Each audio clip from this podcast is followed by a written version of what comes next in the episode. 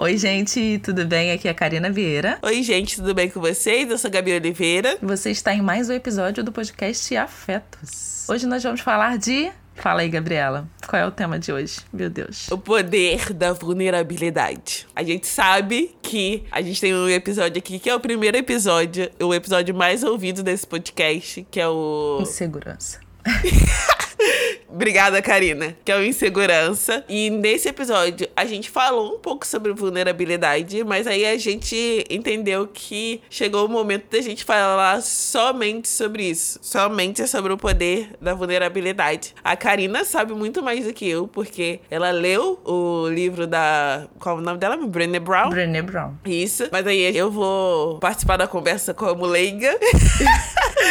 e a Karina vai trazer com certeza mais os fatos, assim. Mas a gente tá muito animado pra fazer esse episódio. Vamos lá. Sim. A Gabi sempre faz a sugestão de temas. Eu anoto alguns, mas eu acho que ela. Acho não, né? Esse tema e um dos próximos que a gente vai fazer, que vai ficar bem legal também, eu garanto, foi sugestão dela. E aí eu pensei, tipo, caraca, a gente já tinha falado de uma forma muito superficial quando a gente falou de insegurança. E agora vamos aprofundar mais o tema. Mas antes disso, vamos lá naquela definição clássica antes de começar propriamente o programa. É vulnerabilidade é a característica de quem ou do que é vulnerável, frágil, delicado ou fraco. Eu não gostei desse fraco, mas paciência. A vulnerabilidade é uma particularidade que indica um estado de fraqueza que pode se referir tanto ao comportamento das pessoas como a situações ou ideias e etc. E aí, quando a gente fala de vulnerabilidade, eu lembrei, óbvio, ela é a pessoa que acho que ela é mais conhecida, ela é a pesquisadora mais conhecida quando a gente fala de vulnerabilidade ou vergonha ou imperfeição, que é a Brené Brown. Ela pesquisa o tema há cerca de 20 anos, se eu não me engano, e ela caiu no meu colo no começo de 2019, quando eu vi a palestra dela no TED, chamada, se eu não me engano, O Poder da Vulnerabilidade. E aí depois ela fez um especial na Netflix que fala sobre imperfeição. E aí ela lançou um livro chamado A Coragem de Ser Imperfeito,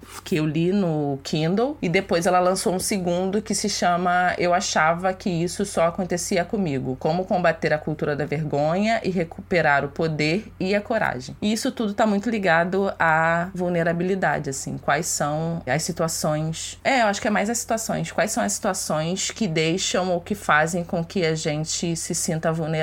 E quais são os gatilhos que isso desperta também, né? Porque, por exemplo, quando eu falo em vulnerabilidade, eu associo diretamente a vergonha, assim. Quais são as situações que me deixam com vergonha de me mostrar ou de falar ou de me posicionar? Mas diga aí, Gabi, o que você tem a falar sobre vulnerabilidade? Uh, a Monique Evelyn, né, que é uma pessoa que também tá nas redes sociais e tal, ela usa muito essa frase, né? Nunca fui tímida, fui silenciada. E quando eu penso sobre vulnerabilidade, eu acho que tem muito a ver com essa ideia do silenciamento também pelo medo de estar vulnerável, de o seu pronunciamento, a sua fala te deixar no lugar de vulnerabilidade. Mais um lugar de vulnerabilidade, né, na verdade. Porque nós, como duas mulheres negras, nós sabemos que estamos sempre nesse local de vulnerabilidade, em todos os sentidos. Quando a gente pensa em existir, em se relacionar, em transitar pelos espaços, a gente está sempre nesse lugar de estar vulnerável. Como como mulheres também, assim,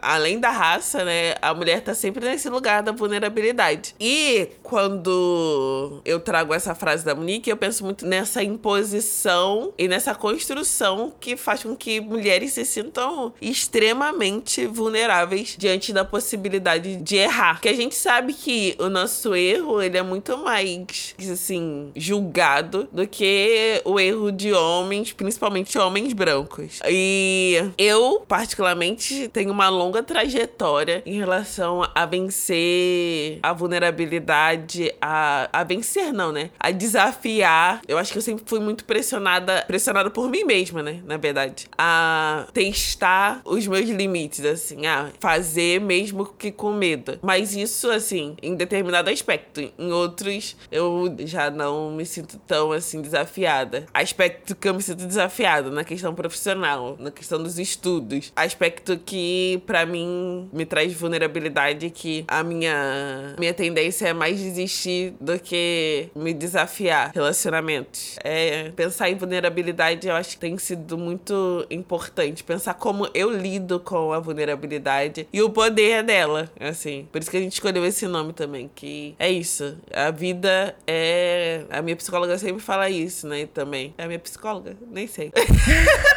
ela, mas a minha psicóloga e essa minha amiga sempre falam isso, né? Que viver é esse eterno risco, assim. Então eu preciso escolher. Se eu quero me relacionar, eu preciso saber e entender que isso sim vai me deixar mais vulnerável, porque eu vou estar vulnerável em relação a boas situações, né? Bons momentos, mas eu sei que também com isso eu posso enfrentar novas questões não tão boas assim. Mas isso é a vida. Eu confesso que me assusta um pouco e às vezes eu tendo a querer ficar na zona de conforto, mas não dá para ser assim, né? Tem uma hora que a gente precisa encarar e decidir viver novas experiências experiências. Quando você falou lá no comecinho, eu tava tentando entender, ou tentando, esperando, na verdade, a hora que viria a palavra julgamento. Porque para mim, estar vulnerável é estar em um local onde a outra pessoa ou as outras pessoas possam me julgar de alguma forma. E estar sob o julgo do outro sempre é muito difícil, né? Porque você nunca sabe de que forma aquela pessoa tá te percebendo. Por exemplo, quando eu penso em vulnerabilidade, eu penso em entrevistas de emprego, sabe? Onde as pessoas pessoas estão sendo avaliadas, onde geralmente a quantidade de vagas é inferior ao número de candidatos, e aí, a partir de julgamentos e avaliações, alguém vai se destacar e vai conseguir essa vaga. Quando eu penso em vulnerabilidade, eu penso em estar sobre o olhar do outro, assim. Eu sou extremamente sociável, eu gosto muito de fazer amigos, conhecer novas pessoas, mas para mim é sempre um campo onde eu me mostro vulnerável, sabe? Para mim é muito difícil, Gabi, ficar fazendo meia culpa ou então ficar tentando ser alguma coisa que eu não sou. Eu acredito muito, eu acho que esse nome é incrível quando a gente fala do poder da vulnerabilidade. Eu acredito que as nossas conexões, as conexões humanas, sabe? Pode ser em qualquer campo, no campo familiar, no campo dos amigos, no campo das relações amorosas. Eu acho que as nossas vulnerabilidades é o que nos conecta, sabe? Não é a nossa fortaleza, não é a nossa coragem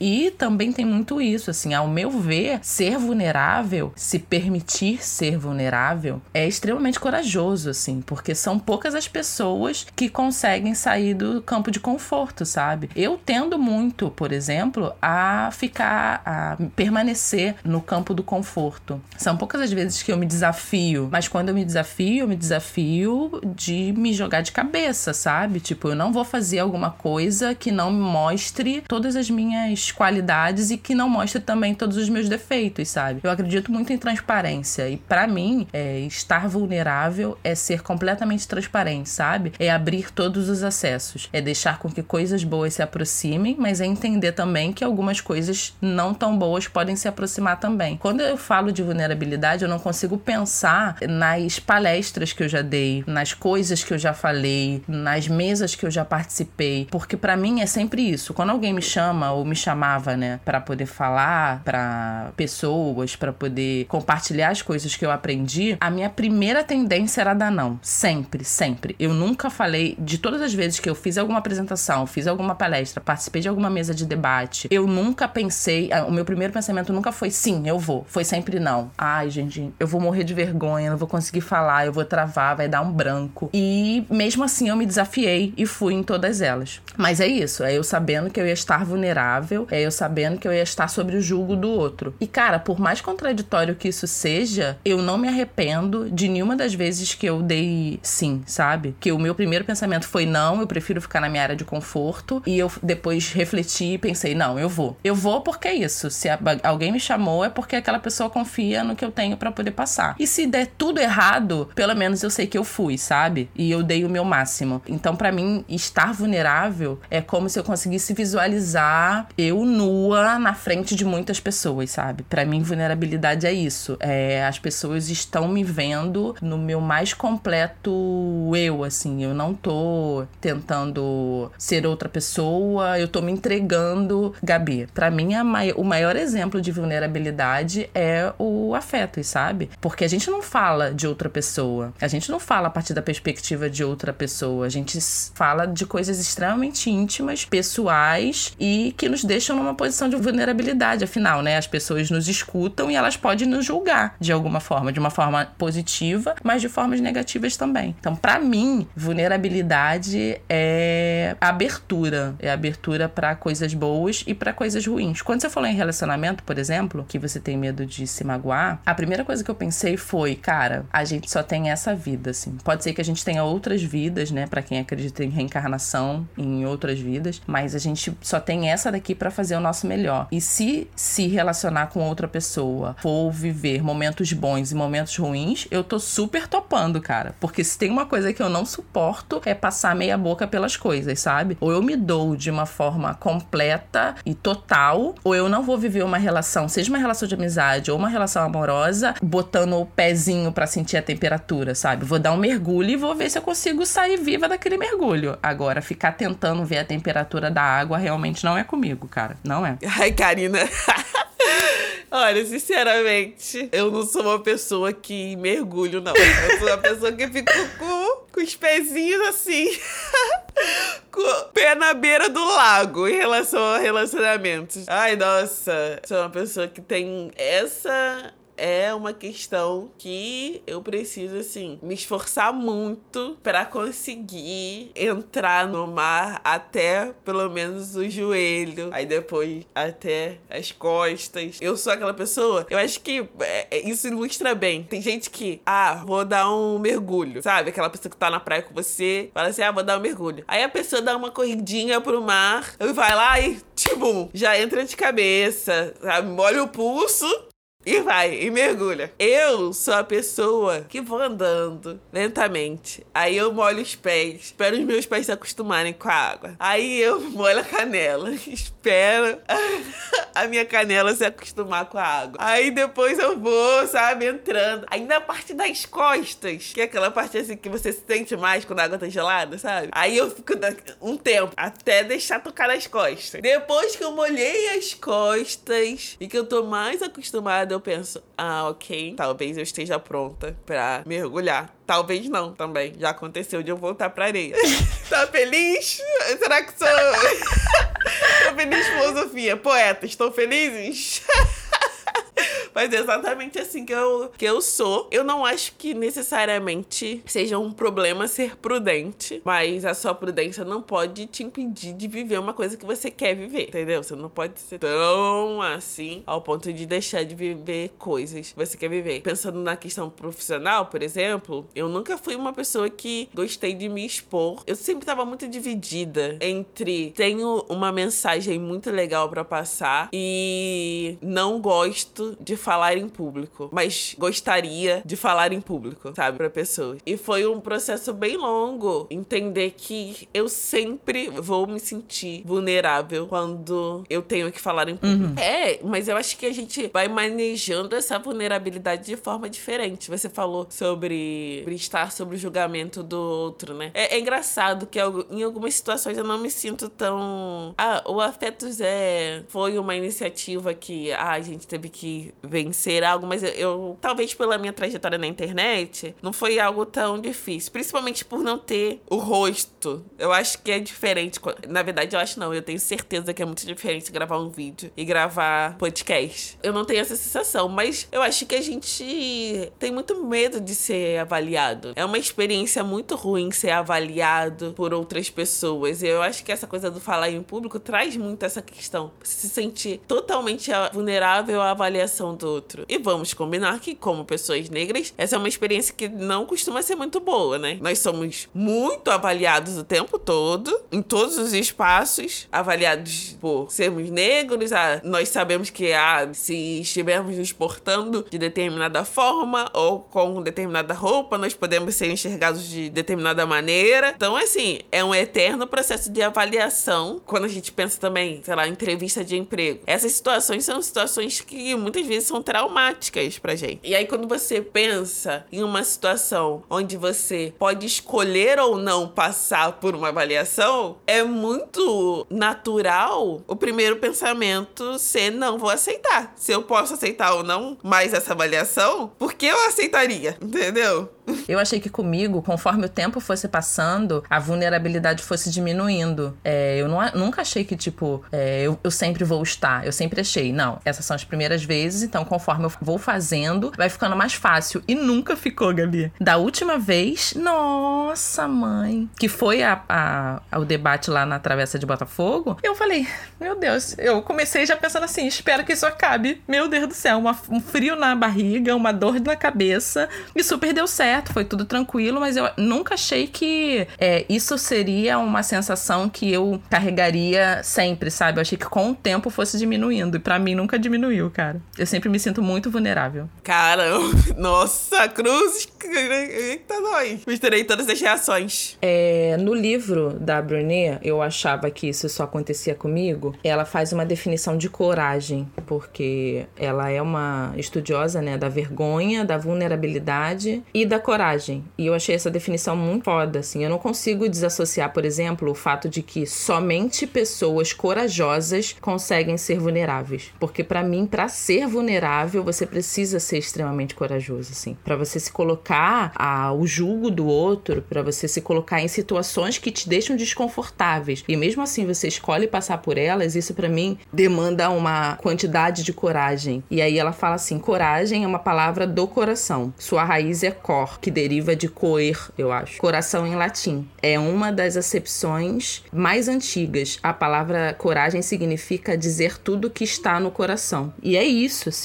O que é mais vulnerável do que você dizer tudo que está dentro de você, sabe? E aí, isso é na página 19. Lá na página 26, ela faz as definições de vergonha. Ela entrevista muitas mulheres. A pesquisa dela é única e exclusivamente com mulheres. E mulheres de uma forma geral. Ela quantifica quantas mulheres brancas ela entrevistou, quantas mulheres negras, quantas mulheres chinas. E eu não lembro se tem mulheres indígenas ou se ela quantifica sexualidade, mas na definição de vergonha, ela pega algumas definições. E é isso, né? Vulnerabilidade, coragem e vergonha estão intimamente ligados. E algumas que eu achei bem interessante que as pessoas foram fazendo a definição é assim: vergonha é aquele sentimento na boca do estômago que é sombrio e dói muito. A outra botou assim: vergonha é ser rejeitada. A outra botou assim: você se esforça para mostrar ao mundo o que ele quer ver. Vergonha acontece quando lhe arrancam a máscara e suas partes reprováveis são expostas. A sensação de ser visto é insuportável. Vergonha, a outra pessoa, né? Vergonha é a sensação de ser um forasteiro, de não fazer parte. Cara, esse eu achei muito foda. Vergonha é se odiar e compreender porque os outros o odeiam também. Eu achei isso muito forte. Vergonha é como uma prisão. A vergonha é uma questão de autodesprezo. E por último, ele botou assim, ela botou assim: a vergonha é como uma prisão, mas uma prisão onde você merece estar porque há algo errado com você. Então, assim, as pessoas definem a vergonha como quase morte, né? Tipo, prisão, auto-ódio. E eu acho que se você se colocar em poder de. em locais de vulnerabilidade, é você entender o que te envergonha e mesmo assim é, se desafiar a passar por aquilo. Não é fácil, não é tranquilo, e isso é foda, Gabi, porque eu lembrei do TED que eu fiz. E eu lembro que eu, eu cara, eu fiquei meses fazendo a proposta de texto com a orientadora, ela me dizendo quais eram os melhores caminhos que eu deveria tomar. E na hora que eu subi no palco, eu tava em, no Rio Grande do Sul, né? Então, na hora que eu subi no palco, eu tava com papel na mão. Ela falou: Karina, geralmente a gente não faz as gravações com as pessoas com papel. Eu falei, mas eu tenho certeza absoluta que se esse papel não tiver como medida de segurança para mim, eu vou acabar dando branco. E, cara, a hora que eu subi no palco, a primeira coisa que eu pensei foi assim: eu não lembro de absolutamente nada do que eu vou falar. Tipo, a sensação é desesperadora, assim. Eu estava completamente vulnerável, extremamente envergonhada, mas a hora que eu abri a boca para falar, fluiu, assim.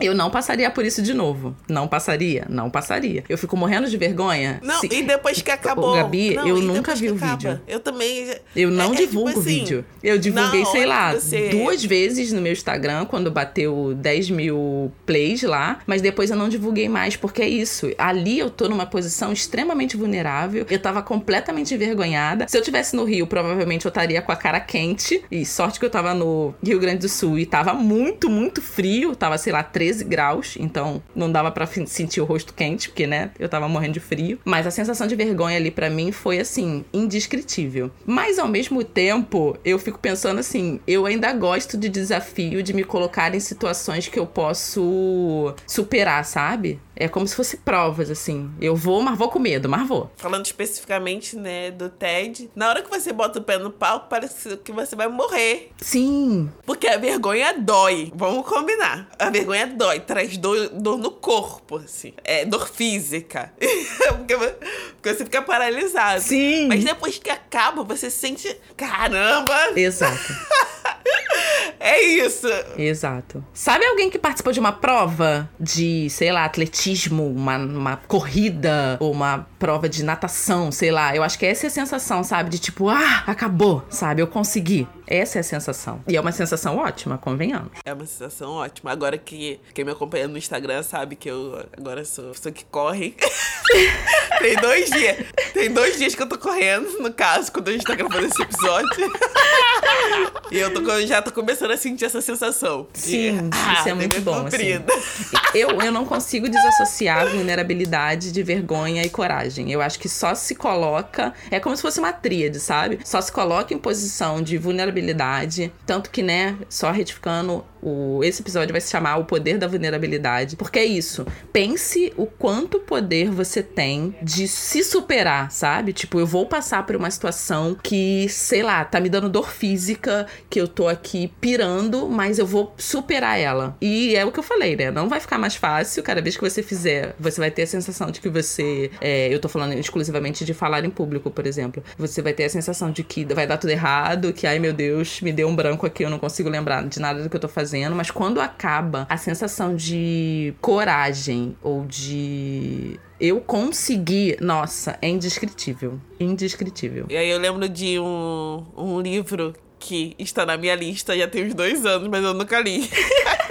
que é o ano que eu disse sim, ah, da Shonda. Cara, melhor livro da vida. Eu sei, assim, né? Não, não li ainda, mas eu já sei. Até porque ela fez um, uma palestra no TEDx também falando sobre isso. Então, eu sei, assim, mais ou menos do, do que se trata o livro. E é isso, né? Se colocar em novas situações. Colocar em situações que sim te deixam tensas, me deixam tensas, mas elas são. Elas fazem parte do processo de amadurecimento, de crescimento pessoal. Eu acho que quando eu penso nessa coisa de me colocar em situações onde eu me sinto vulnerável, eu penso, ok, estou me sentindo assim agora, mas isso vai me trazer um crescimento, isso vai me trazer algo, uma experiência que eu vou levar pra vida, sabe? É Sim. Isso. E eu acho que é isso, é bem o que você falou, e quando você fala de vai me deixar, vai me trazer um crescimento pessoal, é um orgulho também, porque a gente se desafiou e conseguiu passar pelo desafio, sabe? Eu passei por isso duas vezes, e aí, óbvio, né, a proporção e o grau de vulnerabilidade é bem menor, mas eu passei por isso duas vezes há duas semanas atrás. Uma uma semana atrás e uma duas semanas atrás. Eu fui pra terapia e aí no meio do trajeto ela falou que ia atrasar um pouco. Eu falei, cara, vou almoçar. Eu tava sozinha. E aí eu fui no restaurante que eu nunca tinha ido, mas é que eu sempre quis ir. E tô, pedi o prato que eu sempre quis comer e todo mundo, assim, quando eu dei uma olhada no restaurante, todo mundo estava ou em dupla ou com mais pessoas. E eu era a única pessoa que estava almoçando sozinha. E cara, eu pensei, ou eu sento no, no cantinho do restaurante, porque eu não vou ter coragem de sentar no centro do restaurante, sabe? E aí eu sentei nem lá nem cá, nem no cantinho e nem no centro. E almocei sozinha e muito tranquila, sem correr, é, comendo a parada que eu queria. E isso para mim, por menor que seja, foi uma forma de me desafiar. Da mesma forma que na semana passada eu queria ver muito um filme, não tinha companhia para eu ir e eu fui sozinha pro cinema. Quando é há tempos atrás que eu ia pensar, tipo, caraca, eu vou sozinha pro cinema. Porque você, é isso, você sempre vê pessoas no cinema ou em dupla ou com uma, um grupo de pessoas, sabe? E fui lá, assisti meu filme, saí linda e bela, voltei para casa com um sorriso no rosto, pensando, cara, a melhor companhia que eu tenho sou eu, sabe? Tipo, se eu não fizer alguma coisa que eu quero fazer por falta de companhia ou porque as pessoas que eu chamei não podem por terem outros compromissos, eu vou deixar de fazer as paradas que eu quero, sabe? Isso para mim foi muito desafiador, assim. Óbvio que não se compara em falar em público, mas são pequenos passos. Eu acho que quando a gente vai fazendo, vai dando, né, passos pequenos, as coisas grandiosas não nos assustam tanto, sabe? Quando a gente se, desafia no dia a dia, as coisas grandes quando chegam, meio que a gente já tá preparada, assim. E mais uma vez, eu só acho que só é vulnerável, só se coloca em situação de vulnerabilidade quem é muito corajoso, cara. Sim, tem que ser, tem que ser. Mas eu queria que você falasse mais, Karina, sobre os apontamentos que a Renê traz. Acho que seria importante. Porque eu acho que a gente falou bastante sobre as sensações, né, que a vulnerabilidade nos traz. E ainda não ficou muito claro o poder da vulnerabilidade, entendeu? A grande conclusão do livro, por exemplo, que ela traz nesse Eu achava que isso só acontecia comigo, é vulnerabilidade te conecta com o outro. A vulnerabilidade, a nossa fraqueza é o que nos conecta com o outro, sabe? Não é a nossa potência. É porque é na fraqueza. Eu não gosto de fraqueza, né? Porque parece que a gente é fraco. Mas enfim, esse é o conceito que ela traz. É a nossa fraqueza que nos conecta, sabe? É você se mostrar humano. Cada vez que você sai do pedestal de uma super mulher ou de um super homem, você consegue se conectar com mais pessoas. Porque me parece que a gente vive um grande teatro, Gabi. A maioria das vezes, assim. É, principalmente no Instagram, sabe? É, onde é tudo muito imagético, onde todas as vidas são muito perfeitas, onde tá todo mundo sempre muito feliz. Isso para mim é o, o, grande teatro. E aí me parece que você se mostrar é, fragilizado, você se mostrar vulnerável, você se mostrar é, frágil, faz com que as outras pessoas não se sintam tão sozinhas, sabe? Faz com que quem te assina, quem te acessa, quem te ouve, quem te vê, não se sinta tão fracassado, sabe? Porque é isso, tá todo mundo no mesmo barco. Só que algumas pessoas conseguem é, performar melhor e outras pessoas não querem estar nesse local da performance. Então eu Mas, acho. Por exemplo, esse é um poder, é, esse poder do, do, da empatia, de causar empatia no outro, né? Do outro conseguir é, se colocar naquela situação também. É um poder meio que, que social, Sim. assim. É um poder que. É, é igual quando você fala, ah, eu tô me sentindo. Quando você já entra na sua palestra, na sua, na sua apresentação da, da faculdade, fala, ah, tô um pouco nervosa e tal. Isso faz, é claro, isso traz uma quebra, traz uma, uma troca ali, mas eu não tô conseguindo. Articular aqui a minha pergunta. Porque parece que é um, um, um poder diante do grupo, uhum. mas. E o poder pessoal da vulnerabilidade, entende? Sim, não, eu consigo entender. Uma das paradas que ela fala, na verdade, o livro é dividido em 10 capítulos. E aí ela vai falando que primeiro a gente tem que compreender a vergonha, tem que entender o que é a vergonha. E como eu falei naquelas definições, cada pessoa compreende a vergonha de uma forma diferente. Algumas pessoas acham que vergonha é estar na frente de muitas pessoas, outras pessoas acham que vergonha é o auto-ódio, com aquela frase extremamente forte que eu tinha falado. A segunda parte do livro, ela fala sobre resiliência, vergonha e o poder da empatia. É através da empatia que a gente consegue se conectar. E ela fala é, sobre reconhecer a vergonha e compreender os nossos gatilhos, sabe? Para mim, o gatilho da vergonha é estar à frente de muitas pessoas, é falar em público, é estar sozinha. E para outras pessoas, a vergonha e o gatilho delas vai ser outra, sabe? Ela fala sobre é, consciência crítica, ela fala sobre buscar o outro, é, cultura do medo, cultura da recriminação e a cultura da conexão. Só que antes dela entrar na parada da conexão, ela fala que a gente vive numa cultura de desconexão, assim. Por mais que a gente entenda que as redes sociais estão aí e que é possível estabelecer conexões com pessoas que não necessariamente estão do nosso lado, que na verdade pode estar do outro lado do mundo, a gente vive muito desconectada, sabe? E desconectada principalmente de quem às vezes está muito próximo da gente. E aí, quando a gente fala de vulnerabilidade, eu trago sempre o exemplo de estar em público, isso também é uma prática. Qual foi o termo que você usou? De se conhecer, sabe? Desafiar. Crescimento pessoal, assim, sabe? Você só faz aquilo. É o que eu falei, né? Eu tendo muito a estar tá no local de conforto. Eu tendo muito a não querer desafios, a falar, ai, cara, eu tá tão legal aqui, sabe? Pra que, que eu vou fazer alguma coisa que pode me colocar numa situação vexatória ou pode me botar numa situação onde eu me sinto extremamente vulnerável? Só que isso é desafio. E eu acho que é, é bem o que você falou, Gabi. A gente só cresce se a gente passa por situações que nos desafiam, sabe? Que nos tiram do lugar de conforto, né? É, eu não consigo desassociar, por exemplo, a questão da vulnerabilidade do autoconhecimento e da extrema coragem, assim. É, mais uma vez, eu acredito que pessoas são muito corajosas, ou as pessoas que são muito corajosas é porque elas se desafiam muito e porque elas entendem as suas vulnerabilidades. E pelo contrário, elas, por entenderem, elas não fogem delas. Na verdade, elas tentam cada vez mais, não é ultrapassar, mas é sobrepor, superar. É superar a vulnerabilidade, sabe? Isso pode ser no campo macro, de, por exemplo, né, o exemplo que eu dei, de estar tá num, numa grande aglomeração, conseguir se posicionar, ou conseguir fazer uma palestra, ou apresentar um, um trabalho em grupo na faculdade, ou apresentar um trabalho na faculdade sozinha, como pode ser em pequenas atitudes, sabe? Tipo, eu não faço tal coisa porque eu não tenho companhia e eu vou estar vulnerável, sabe? Eu não falo com tal pessoa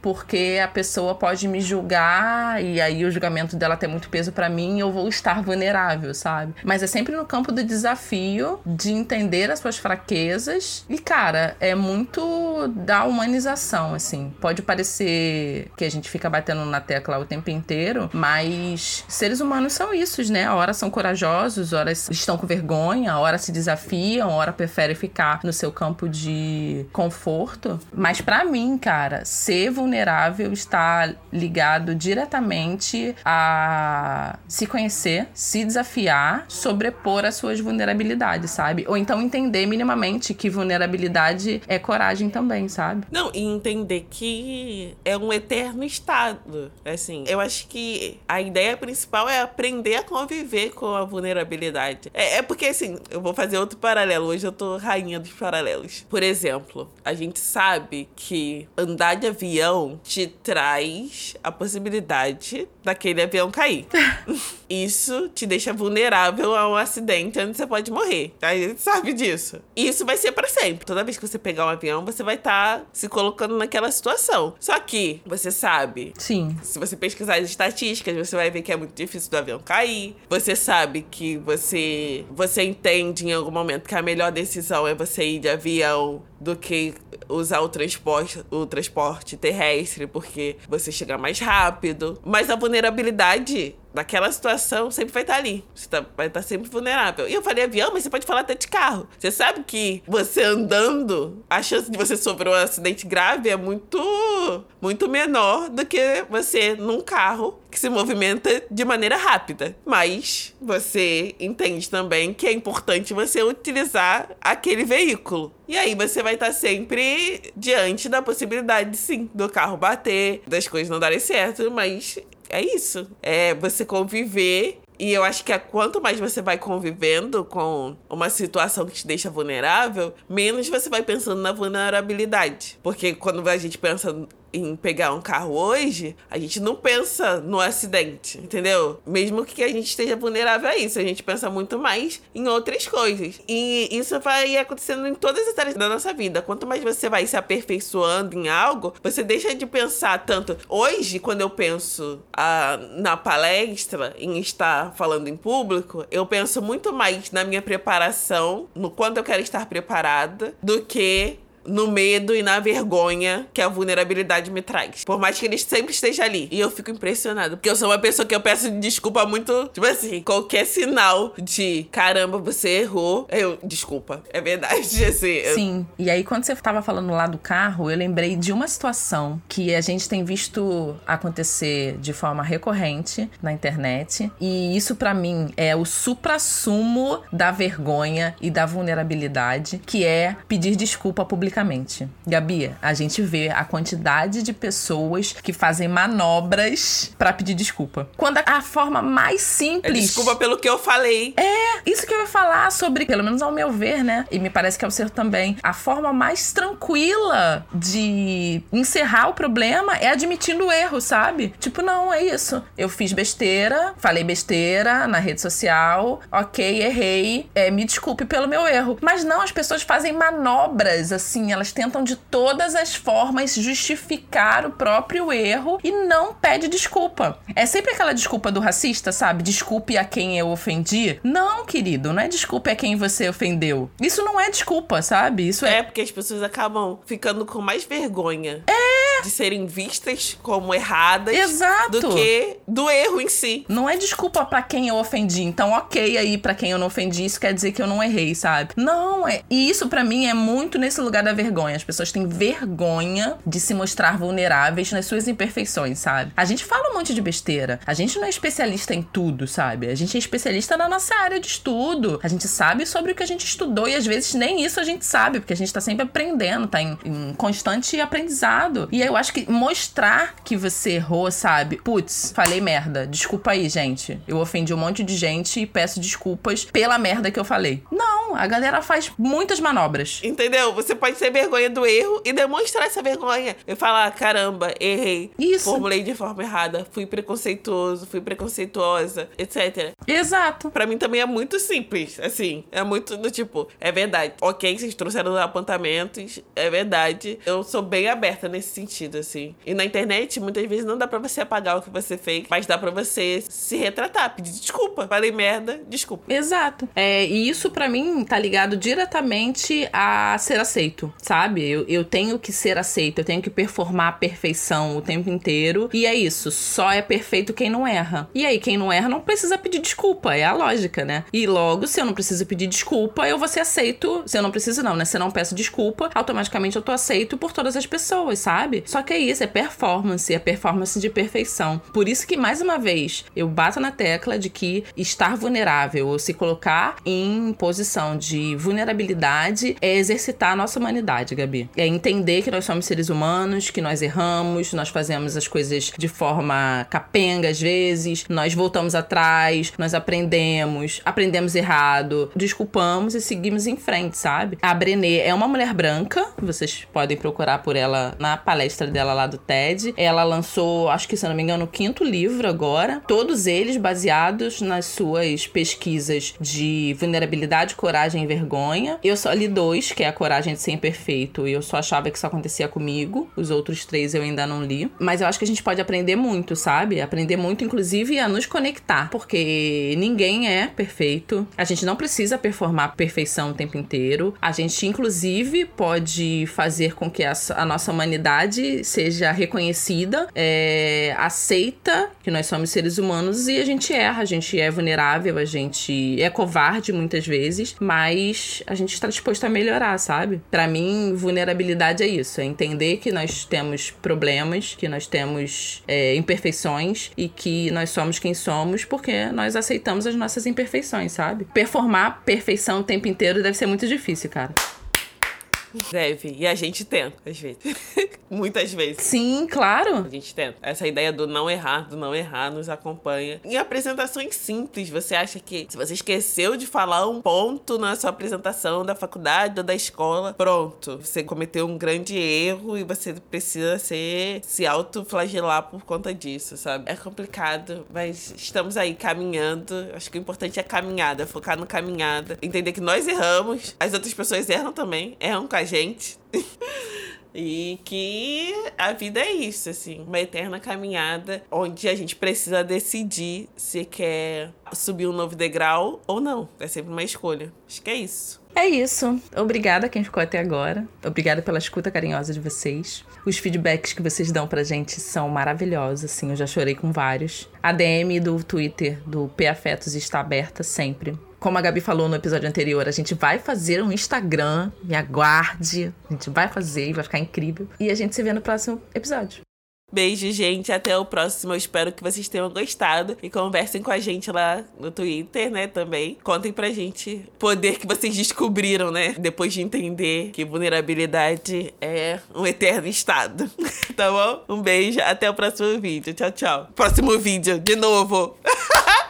Vídeo não, gente. Até o próximo episódio. Beijo, tchau, tchau.